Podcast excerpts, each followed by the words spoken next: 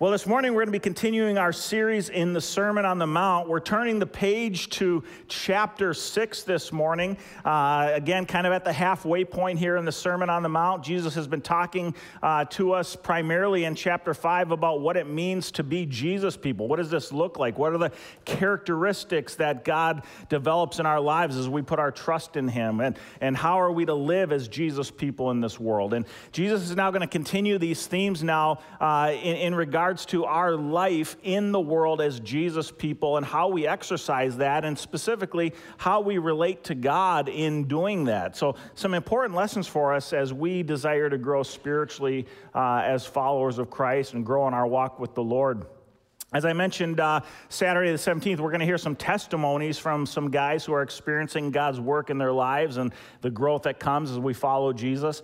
Um, I, I, wanted to share a little testimony with you this morning, uh, a story from my own life. Uh, it's not a testimony that I'm particularly proud of, but I think it helps to illustrate the, the passage that we're going to be in this morning. Back in 1990, uh, an event was started down in Texas that has become an annual tradition each fall for Christian students all around the country. Uh, an event called See You at the Pole. And uh, since 1990, every fall, uh, one particular uh, morning, millions of students around the country gather together outside their schools, uh, in front of their schools at the flagpole, uh, brothers and sisters in Christ, young people, uh, to join in prayer. And they spend their, you know, 15, 20 minutes praying for their schools and their communities and their friends. It's, it's just a really cool thing. We have students here at Lakes Free that participate in this in our local high schools as well. Back in 1994, when I was a senior at Eden Prairie High School, um, this, uh, this See You at the Pole tradition had been about, you know, four years old now at that time. And uh, I had participated in it. I was a part of uh, the a fairly large youth group at Wooddale Church in Eden Prairie, uh, one of the largest churches in the state. We had one of the largest youth groups in the state. And 1994, uh, that fall was my senior year. And, uh, you know, I, I kind of counted myself as a spiritual leader amongst my peers. Um, I, I, took some pride in that. You know, I kind of, my dad was in ministry. I came from a long line of pastors, and, you know, and, and now this was my big moment. I was a senior in high school. I was going to set the bar for our senior class. I was going to, you know, take the spiritual mantle of leadership and really lead our senior class in, in uh, a, a bold witness for the Lord. So that's what, that's what my intention was. And I thought, you know, see you at the pole is going to be a great opportunity for me to just show everybody that I'm the spiritual leader here at Eden Prairie High School and, uh, and amongst the Christian groups uh, here, at, uh, here at the school. And so the day of You at the Pole came, and there had been a tradition where one of the senior leaders in the, in the school would take the lead and really kind of organize the, the prayer event and maybe share a short devotional and then get everybody involved in prayer. And so I was really excited because this was my big opportunity, right, to show everybody that I, I was the man, you know, I was, I was the spiritual leader of our campus. And so I got myself all psyched up the night before. Uh, I was getting ready, you know, I picked out the right outfit to wear, and, and I was all excited because I'm going to go and I'm going to, you know, take the lead. There's going to be a couple hundred students here. This is a big opportunity for me, right? Not only to show my peers, but all the teachers that are going to walk by and see me leading, you know, 200 kids in prayer. I mean, this is going to be, you know, pretty big moment. So that morning I got ready and I got dressed and I drove to school. I had my Bible with me, not any ordinary Bible. I had my big, thick NIV study Bible, right? I wanted to make sure everybody saw that I had the, you know, the real spiritual Bible with me. And so, uh, so I walked up to, uh, up to uh, through the parking lot, up towards the flagpole, and uh, I was psyching myself to, to lead, you know, the couple hundred kids that were going to be there that morning. Well, when I get there, all of a sudden I noticed that there was another young man who had already started leading the group in prayer.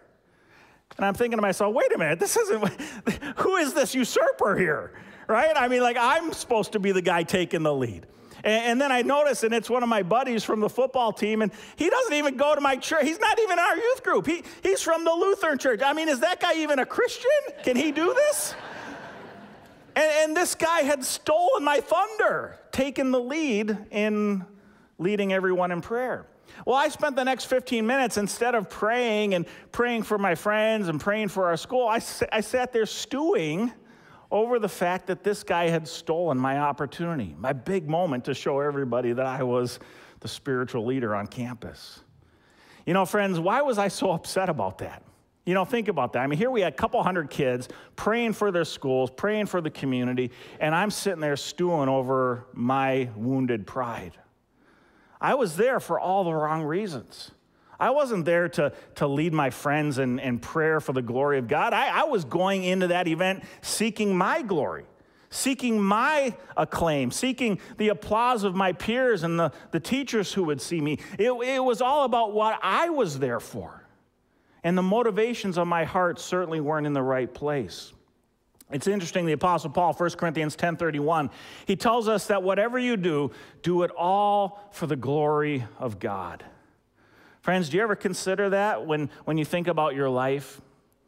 You know, we just spent 20 minutes in worship, but worship really is about so much more than what we do singing songs on Sunday mornings.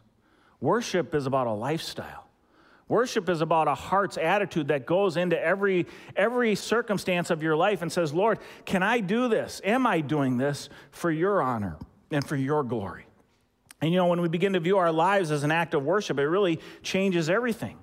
We, we, we think about our work as worship. We begin to think about our, our parenting and taking care of our kids and, and those hectic mornings, getting them off to school. That's an act of worship. We, we think about even participating in our sports and our hobbies, and even those can be acts of worship when we do all things unto the glory of God. Paul says again in Colossians 3:23, whatever you do, work heartily as for the Lord and not for men. You are serving the Lord Christ. Friends, do you think about your life in those terms? Do you think about your life being an act of worship every day, every moment, every activity done for Jesus Christ? It can be, and it should be for those of us who are followers of Jesus. Our lives should be seen as an act of worship. Now, when we view our lives this way, it becomes crucially important that we make sure we're guarding the motivations of our heart right? We want to make sure that our heart's focus is not centered on, on us ourselves and, and the acclaim that we get and the applause of man that we get for serving Jesus and, and making an impact for Jesus. We want to make sure that our motivations are pure, focused solely on God and His glory. As one scholar noted, when it comes to the Christian's lifestyle of worship, the heart of the matter is the matter of the heart. Where's your heart this morning, friends? Where's your heart when you come to worship on Sunday mornings? Where's your heart when you're serving Jesus out in the community or serving Jesus here at church in, in various ways? See, Jesus de- desires a genuine heart of worship for us as his people. He's looking for Jesus' people whose hearts are wholly committed to him and to his glory. But you know, friends, if we're being honest about it, it's not always that easy, is it? Because we still have the, the tentacles of this fallen sin nature that cling to us. And, and our sin nature causes us to wrestle with divided hearts. We don't always worship with pure motives. We're so quick to fall back into seeking the praise of others. And this is why we need the Lord's teaching this morning. Jesus is going to address this issue here at the outset of Matthew chapter 6. We're in Matthew chapter 6, verses 1 through 6, and then verses 16 through 18. You're thinking, why the big break there, Jason? Well, right in the middle of our passage, Jesus gives us the famous Lord's Prayer. And we're to we're to skip over the Lord's Prayer today. We're to come back to it next week, and we're to spend, I think, three or four weeks dealing specifically with the Lord's Prayer. But the Lord's Prayer is really an insert in the middle of Jesus' teaching today about the motivation of our heart as we live a lifestyle of worship unto the Lord. So we're to take a look at verses 1 through 6 and then 16 through 18. Jesus says this Beware of practicing your righteousness before other people in order to be seen by them, for then you will have no reward from your Father who is in heaven. Thus, when you give to the needy, sound no trumpet before you, as the hypocrites do in the synagogues and in the streets, that they may be uh, praised by others. Truly, I say to you, they have received their reward. But when you give to the needy, do not let your left hand know what your right hand is doing so that your giving may be in secret, and your Father who sees in secret will reward you. And when you pray, you must not be like the hypocrites, for they love to stand and pray in the synagogues and at the street corners, that they may be seen by others. Truly, I say to you, they have received their reward. But when you go pray, go into your room, shut the door, and pray to your Father who is in secret, and your Father who sees in secret will reward you. Verse 16. And when you fast, do not look gloomy like the hypocrites for they disfigure their faces, that their fasting may be seen by others. Truly, I say to you, they have received their reward. But when you fast, anoint your head and wash your face, that your fasting may not be seen by others, but by your Father who is in secret.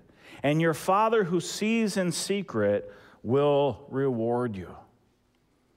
Friends, we want to be people who worship for God's reward alone. And this passage is all about the motivations of our hearts. And so, if we're going to be people who, who worship for God's reward alone, we need to do three things this morning. The first thing we need to do that the Lord teaches us in our passage this morning, we need to embrace the Lord's call. We need to embrace the Lord's call. Now, right at the outset of our Lord's teaching here in verse 1, Jesus calls us to a principle that undergirds everything else in our passage this morning. Take a look at verse 1 again. Beware of practicing your righteousness before other people in order to be seen by them, for then you will have no reward from your Father who is in heaven. Beware of practicing your righteousness before other people to be seen by them. What is this righteousness that Jesus is talking about? In, in the Greek here, the, the word is dike, dikaiosune, and it has, a, it has a connotation in this context of an adherence to what's required according to a standard. Okay? Jesus is talking about God's standard and the expectation that we will follow God's standard as Jesus people. So, what is God's standard? Well, God's standard is His will for our lives as revealed in God's law. And, and so, when we talk about following God's standard as Jesus people, we're talking about living out the ethics of the kingdom that we've been studying so far in the Beatitudes. And in the first chapter of the Lord's Prayer, Matthew chapter 5, the six antitheses that we've just looked at, right? The blessed are's and the you have heard, but I say to you. Jesus is talking again about the, the heart of God's law and the expectation that as Jesus people, we will want to honor God, we will seek to honor God by living out the law as faithfully as we can in our lives. Again, righteousness here is about having and practicing a lifestyle of worship. We want to honor God in all that we do. That's what Jesus is talking about. God expects righteousness from his people. But here's the thing, friends we need to be careful that we practice our righteousness for the right reasons. Now, think about this this morning. Isn't, isn't our sin nature insidious? Right? Like we, we, start, we started the whole Sermon on the Mount. Blessed are the poor in spirit, right? And, and why did Jesus teach that? He taught that because our sin nature tells us that, that we can strive and work and earn God's favor ourselves. If we just do enough good stuff, we can earn God's pleasure. We can, we can earn the applause of heaven. But Jesus says, no, no, no, it doesn't work that way. You can never do enough good stuff to earn God's favor.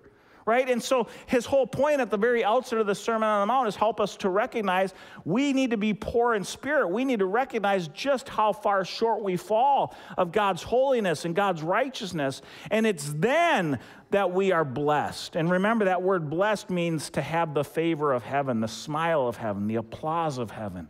It's when we recognize how much we need God that we are then blessed. But our sin nature tells us just the opposite. We can experience blessing through our works, through our, our righteousness, through our good deeds.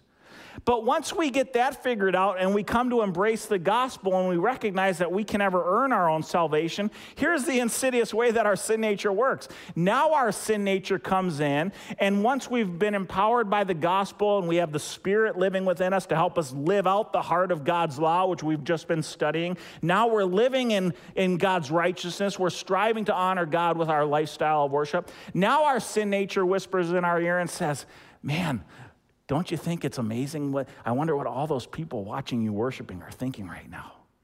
and, and man, they must be so impressed when they see you serving in the nursery right? And, we start hearing these whispers that get us to try to pat ourselves on the back for practicing our righteousness. And, and, again, that's just how sin works, right? And so, this is why Jesus gives us this teaching. We need to be guarding our hearts, even in the area of our service to the Lord, our worship. And Jesus gives us three examples in our passage this morning of what this looks like. He gives us the examples of giving, charitable giving, prayer, and fasting. Now, understand, those three things are not the point of this passage this morning. This isn't a teaching about giving or prayer or about fasting. It's a teaching about the motivations of our hearts. Jesus just chose those three as an example because they were prominent spiritual disciplines in the life of first century Jews. There's still prominent spiritual disciplines for God's people today. But all they are in this particular context is examples of how we can either worship God rightly or wrongly depending on the motivations of our hearts. If you want, you could easily insert different examples, right? Like, like when you're greeting at the front door, are you greeting to give God the glory? Or are you greeting for the acclaim and the applause of the 700 people who are going to walk past you that morning thinking, man, what a great guy that is, you know, to hold the door for everybody? Are you there to get the pat on your own back or are you there to serve Jesus? Right? When you're singing on the worship team, are you up here thinking, wow, look at all those people? They must think I'm super spiritual, right? When, when, you're, when you're getting babies serving down in the nursery and a parent's handing their baby off to you, are you thinking, man, this parent must think I'm super spiritual, right? That I'm out here taking an hour of my day serving in the nursery this way, right? What is the motivation of your heart? That's what Jesus is getting at here in these three examples of giving and prayer and fasting. And notice what the Lord calls the people involved in these illustrations, right? The, the people who are doing these things, giving and praying and fasting for the wrong reasons. The word he uses is hypocrites. He says, Don't be like the hypocrites. In, in the Greek, the word is, is also hypocrites, all right? And it means a play actor, somebody who performs in the theater, someone who wears a mask. They, they project one image, but there's something very different. This was the word the Greeks and Romans used to talk about, you know, actors on the stage. And so when Jesus calls these people in his illustration hypocrites, what he's saying here is that they were nothing but spiritual actors. They, they were practicing a pretend devotion. Their worship was empty, their motivations were anything but sincere. Jesus spoke of this hypocrisy later in his ministry, Matthew 15, in reference to the Pharisees who we've talked so much about in our series. The Pharisees, Jesus calls them, you hypocrites. Well, did Isaiah prophesy of you when he said, This people honors me with their lips, but their heart is far from me. See, friends, this is all about our heart's motivation. Are we honoring God just with our externals, our lips, the words we say, the things we do, but our hearts aren't truly there? Our hearts aren't truly humbled before the Lord. We're doing all of these outer works of righteousness to get the applause of man, or are we doing it to get the applause of God? See, God is looking for sincerity from his people. And when it comes to living a lifestyle of worship as Jesus people, our motivations matter. Our heart's disposition matters. This is, this is why point number two this morning is important for us to recognize. Point number two this morning we need to heed the Lord's caution. Jesus gives us a serious warning here in our passage this morning. In verse 2, in verse 5, in verse 16, listen to the warning embedded in each of these illustrations. Thus, when you give to the needy, sound no trumpet before you as the hypocrites do in the synagogues and in the streets, that they may be praised by others. Truly, I say to you, they have received their reward. And likewise, Regarding prayer, don't be like the hypocrites who love to stand and pray in the synagogues and on the street corners that they may be seen by others. Truly, I say to you, they have received their reward. And when you fast, don't look gloomy like the hypocrites, for they disfigure their faces that their fasting may be seen by others. Truly, I say to you, they have received their reward. Friends, what's Jesus saying about these hypocrites? These people who do their deeds of righteousness, they live their lifestyle of faith for the applause of men and women instead of the applause of God. What does Jesus say? He says they've received their reward. And what is their reward? They've received the applause of man. Hey, good job in your service. Man, you're so amazing. But guess what? Jesus says that's all the reward they'll ever receive. If you're serving and living a lifestyle of worship for your acclaim, for your glory, for the applause of all the people who see you serving, Jesus says that's your reward. And that's all you'll ever get. Wow. What a damning statement. What a tragic thing to live for the applause of man and know that that's all you'll ever get is the applause of man. I, I, I couldn't help this week as I was studying this passage but think of King Solomon. King Solomon, you know, the famous king of Israel, who spent a, a good portion of his life pursuing selfish interests. The whole book of Ecclesiastes, we studied it a couple years ago here at Lakes Free. If you remember, the whole book of Ecclesiastes was about how Solomon, he pursued all of the things of this world all of his selfish pursuits, all of his self interest. And friends, you got to believe as Solomon's building his, his palaces and as he's doing all of his good deeds and he's, you know, supporting the arts in the community. And I mean, all of the things that the world would look at and say, wow, this guy is a king. That's a real king right there. You got to wonder if Solomon didn't often struggle with patting himself on the back, thinking, yeah, I'm pretty special, aren't I?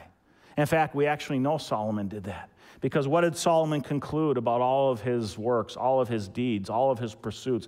In Ecclesiastes 1:14, Solomon says this, I've seen everything that is done under the sun, and behold, all is vanity and a striving after the wind. Everything that we do, friends, for selfish interests, selfish pursuits, selfish motives. Solomon says it's all vanity. That, that word vanity there in the Hebrew, it means a mist, a vapor. Here one moment, gone the next. Poof, it vanishes, it's gone. Jesus says, friends, if you're living your life of worship for the applause of other men and women, when you serve, when you praise, when you worship, right? When you're doing your good deeds out in the community, if your goal is to have everybody look at you and think, man, that person is amazing. What a, what a woman of God. What a man of God. Jesus says, Oh, you'll get your reward, but that's your reward the applause of man. And that's all you'll ever get. This is why point number three this morning is so important for us. As Jesus people, we need to seek the Lord's commendation. Listen to what Jesus says again in our passage, verses 3 and 4, verse 6, verses 17 and 18. What's the alternative to the one who seeks the praise of man? Jesus says this he says, But when you give to the needy, do not let your left hand know what your right hand is doing, so that your giving may be in secret, and your Father who sees in secret will reward you. And then he says, When you pray, go into your room and shut the door and pray to your Father who is in secret, and your Father who sees in secret will reward you. And when you fast, anoint your head and wash your face, that your fasting may not be seen by others, but by your Father who is in secret. And your Father who sees in secret will reward you. Friends, Jesus here is talking about the reward of our Heavenly Father. And our motivation should be about honoring Him, giving Him the glory. And, and understand again, when Jesus here talks about giving in secret, or praying privately or giving yourself the spa treatment when you fast, right? When he talks about these things, these aren't meant to be literal imperatives. Jesus is simply using these three examples to highlight the importance of guarding our hearts and our motives when it comes to our worship. So don't, don't be mistaken. Jesus isn't saying that public offerings or public acts of charitable giving are out of bounds. That's not what he's saying. He's not saying that praying in co- corporately as a body, as a group, he's not saying that's wrong. He's not saying that fasting doesn't come with physical challenges. Okay? He's not saying any of those things. Again, these are all simply illustrations pointing us to the matter of our hearts. Are our acts of worship and is our lifestyle of worship about us or is it about God? Now, hear me for a moment here, friends. While these illustrations might not necessarily have been given to be taken literally, some of you might need to consider taking them literally. And let me explain what I mean by that. Some of you might need to consider setting up online giving so that you truly can give in secret. Because you know you wrestle with pride when you drop your offering check off in the offering boxes out in the foyer. Some of you here today would probably do well to devote some extended time to personal prayer and private prayer because you know you struggle with thoughts of pride when you pray out loud in your ABF group or your Bible study. Some of you here might need to devote some extended time to uh, think about what fasting means. That's a discipline that not, not many of us do regularly. We're actually going to talk about fasting in a few weeks. What is fasting? Why do we do it? But in regards to our motivation, some of you would probably do well to stay away from fasting right now because at this stage in your spiritual walk, you grapple with the love of other people's attention. Right? This is a heart matter, friends. Jesus didn't give these instructions as little commands, He gave them to motivate us to constantly guard our hearts and make sure that our motivations are true. Are we living for the applause of man? Are we seeking to stoke our ego? Or are we motivated solely by the goal of honoring God? That's what Jesus is getting at here. And Jesus tells us that God knows our hearts. Our Father who sees in secret, He sees all of our hearts, He sees our motivations, He knows our desires. And He says, He will reward us. Our Father who sees in secret will reward us. And friends, that should be enough. That should be our motivation. In fact, the Bible tells us what our reward looks like. We have the reward of obviously the applause and approval of heaven that we talked about earlier, just knowing that we're living in line with God's will for our lives. We have the fruit of our obedience, the blessing that comes in this life when we honor God and live in His will. But there's another reward there's the eternal rewards that we receive from God for our obedience. Listen to what the Bible tells us in 2 Corinthians 5, 6 through 10 about the eternal rewards. So we are always of good courage, the Apostle Paul says. We know that while we are at home in the body, we are away from the Lord, for we walk by faith, not by sight. Yes, we are of good courage, and we would rather be away from the body and at home with the Lord. So, whether we are at home or away, we make it our aim to please Him, for we must all appear before the judgment seat of Christ, so that each one may receive what is due for what he has done in the body, whether good or evil. Now, here, Paul is talking about this judgment seat of Christ. And he, and he goes on, this is a different, that's a different passage, right? You can go back to uh, 2 Corinthians. Paul talks about this judgment seat of Christ. The word there in the Greek for judgment seat is the bema the Bema seat of Christ. The Bema seat in the Greco Roman culture was where the officials in the Olympics would sit and they would give rewards to the victors of the games. And the rewards were generally a wreath, a laurel wreath, like a crown. And Jesus, Paul says that one day, all of us who are followers of Jesus will stand before his judgment seat, the judgment seat of Christ, the Bema seat of Christ, and Jesus is going to reward us.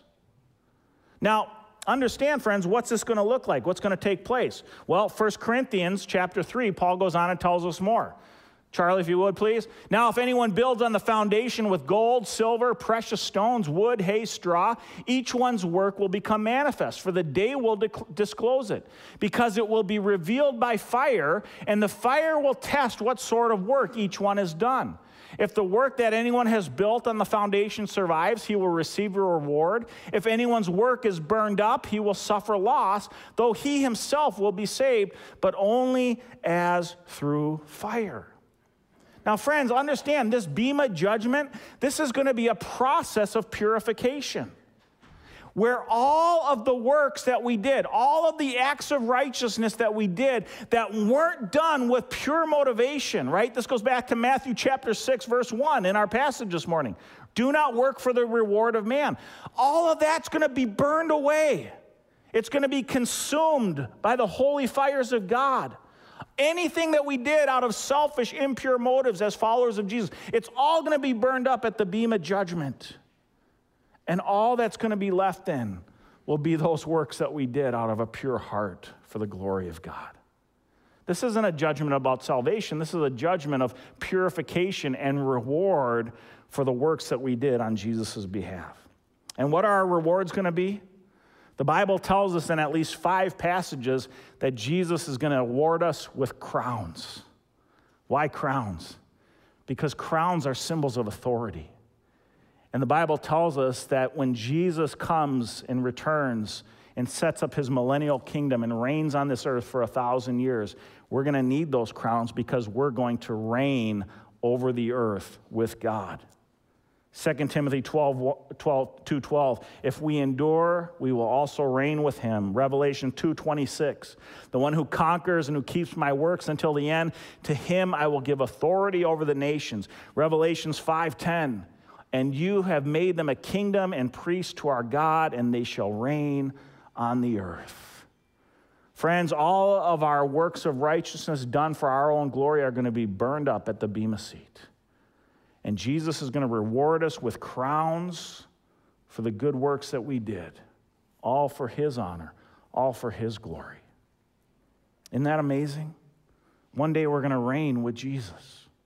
But it gets even more exciting because God tells us that while our crowns will be our reward, we won't see them as symbols of our glory. We'll see them for what they truly are offerings to give to Jesus, all for his glory. The Apostle John gives us this vision into the throne room of heaven in Revelation chapter 4. And in Revelation chapter 4, he, he gives us this incredible picture, seeing Jesus sitting on the throne of heaven. He sees these incredible angelic creatures surrounding the thrones of heaven. He sees, Charlie, if you go down to the next slide, he sees 24 elders seated around the throne. The 24 elders represent the church, Jesus' people. And these 24 elders, every time these creatures uh, speak out, they never cease to say, Holy, holy, holy is the Lord God Almighty. Every time these angelic creatures declare the praises of God, the elders, the church, Jesus people take their crowns and they bow down before the throne of Jesus and they lay their crowns at his feet to worship him. Friends, what an amazing experience that's going to be. And what greater motivation could any of us have but to live for the Lord's commendation? To receive our reward from Him, to be crowned by the King of glory, to fall down before Him, casting our crowns before His throne in worship. Friends, one day there will be no other praise, no other acclaim that we'd desire more than to bow before the throne of Jesus. And so today, friends, let's pray that we might live in light of this incredible calling. Let's pray that we might live in light of the promise of the reward that God has for us. And let's ask the Holy Spirit to fix the motivations of our hearts wholly on the glory of God. Let's pray together.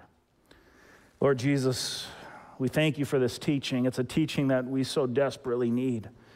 Because again, as I shared, even, even as followers of Jesus, as Jesus people, we have the, the tentacles of this fallen sin nature that still cling to us.